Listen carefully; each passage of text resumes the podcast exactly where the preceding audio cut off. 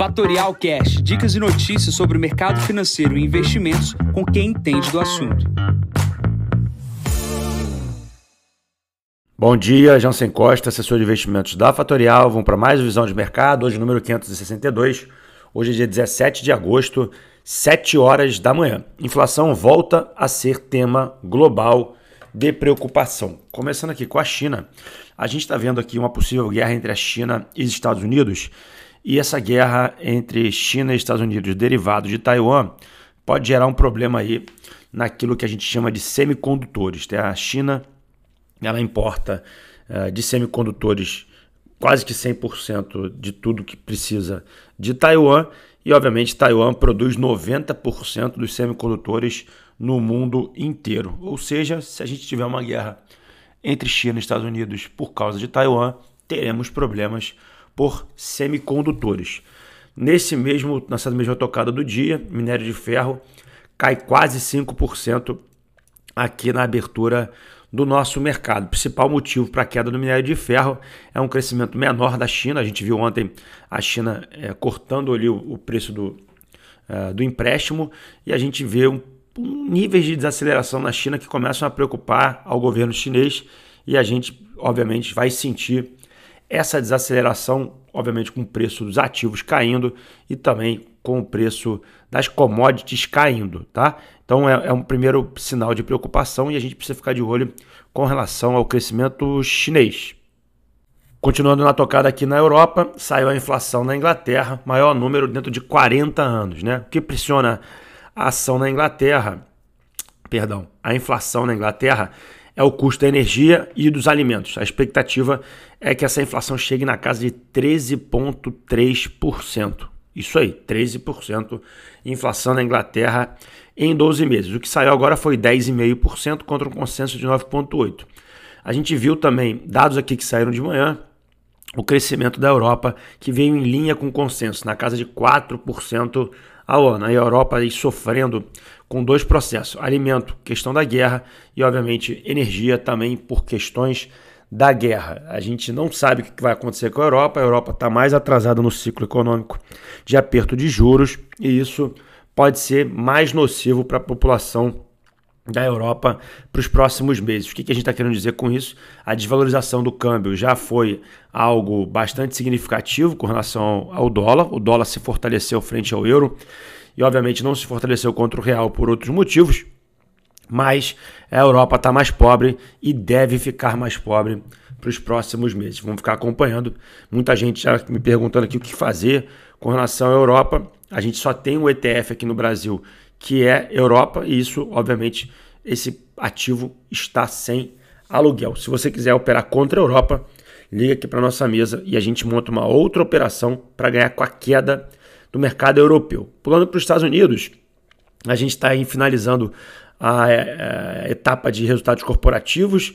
É, os resultados corporativos nos Estados Unidos subiram os lucros na casa de 7% ano contra ano, mas se a gente excluir aí o setor de energia, setor esse pautado aí por petróleo e gás, a gente tem uma queda de lucros na casa de 4% ano contra ano. Isso demonstra a dificuldade uh, que, a, que, que, se está tendo uh, frente a todo esse desafio de inflação e crescimento global. O setor de energia se beneficiou com o preço do minério de ferro e do setor de petróleo, né?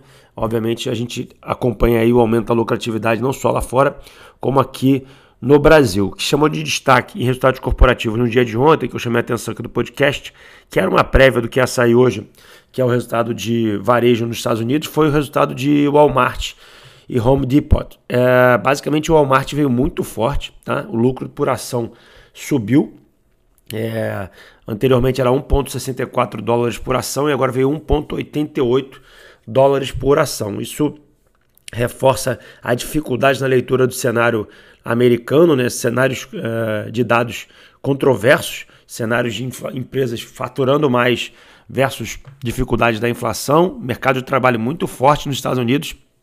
E esse resumo de resultados mistos ou de informações mistas vai ser um pouco lido através da ata do Fed, que será divulgada hoje às, às 15 horas.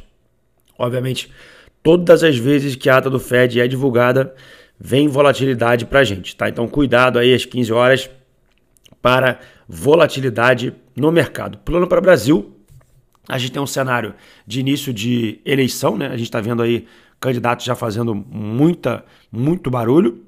A gente já tem essa semana uma divulgação de pesquisa eleitoral do Datafolha, tá? O que chama atenção para a gente aqui no Brasil agora é queda do preço do petróleo e também queda do minério de ferro.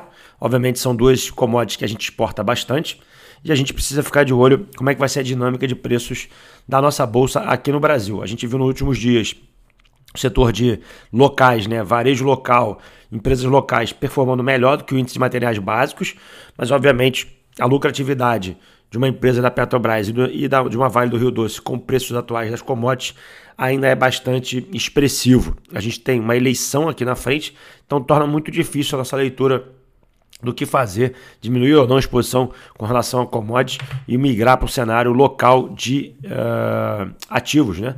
Então, muito cuidado, muito, muito, muito, muita dificuldade na leitura significa cuidado. Então, o que, que a gente pode olhar? A gente acaba olhando para a questão da renda fixa.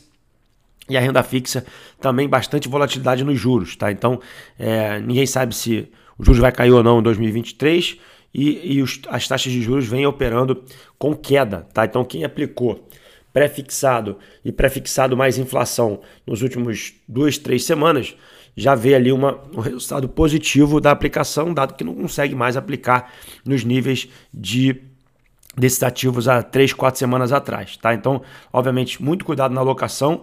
É, o alongamento das taxas pode ser uma coisa muito interessante para aqueles que podem fazer esse processo, mas aqueles que não quiserem fazer nada, deixarem tudo no CDI, também não tem nenhum tipo de problema, dado que o do CDI está na casa de 13,75. Chama a atenção também dos fundos imobiliários. Os fundos imobiliários de papel vêm caindo frente a esse cenário mais difícil uh, de inflação, inflação negativa e taxa de juros caindo. Então, é muita oportunidade aparecendo nessa classe de ativos. Tá? O que, que tem nessa semana que me chama atenção ainda é a definição do Conselho de Administração de Petrobras na sexta-feira. Isso pode gerar volatilidade no papel. E temos amanhã leilão de aeroportos aqui por parte da ANAC. Esses são destaques aqui no Brasil no dia de hoje. Na agenda de hoje, 8 horas da manhã, IGP-10, 9 e meia da manhã, vendas do varejo nos Estados Unidos, 11 e meia, estoques de petróleo nos Estados Unidos, 15 horas, ata do Fed e às 17 horas o Paulo Guedes fala em um evento do mercado financeiro de olho no que, que ele vai falar. É, agora, nesse momento, S&P 4.290 pontos, cai 0,40%. Uh, título de 10 anos nos Estados Unidos, 2,68%, é, praticamente estável. O barril do petróleo sobe pouco, mas está 92,72 e o Bitcoin na casa de 23.820 dólares cai quase 1%. Bom, vou ficando por aqui, desejando a todos uma ótima quarta-feira, enquanto vocês amanhã para mais um podcast da Fatorial. Bom dia a todos, ótimos negócios. Tchau, tchau. E esse foi mais um Fatorial Cash. Para mais novidades e dicas sobre o mercado financeiro e investimentos, siga a Fatorial no Instagram, @fatorialinvest.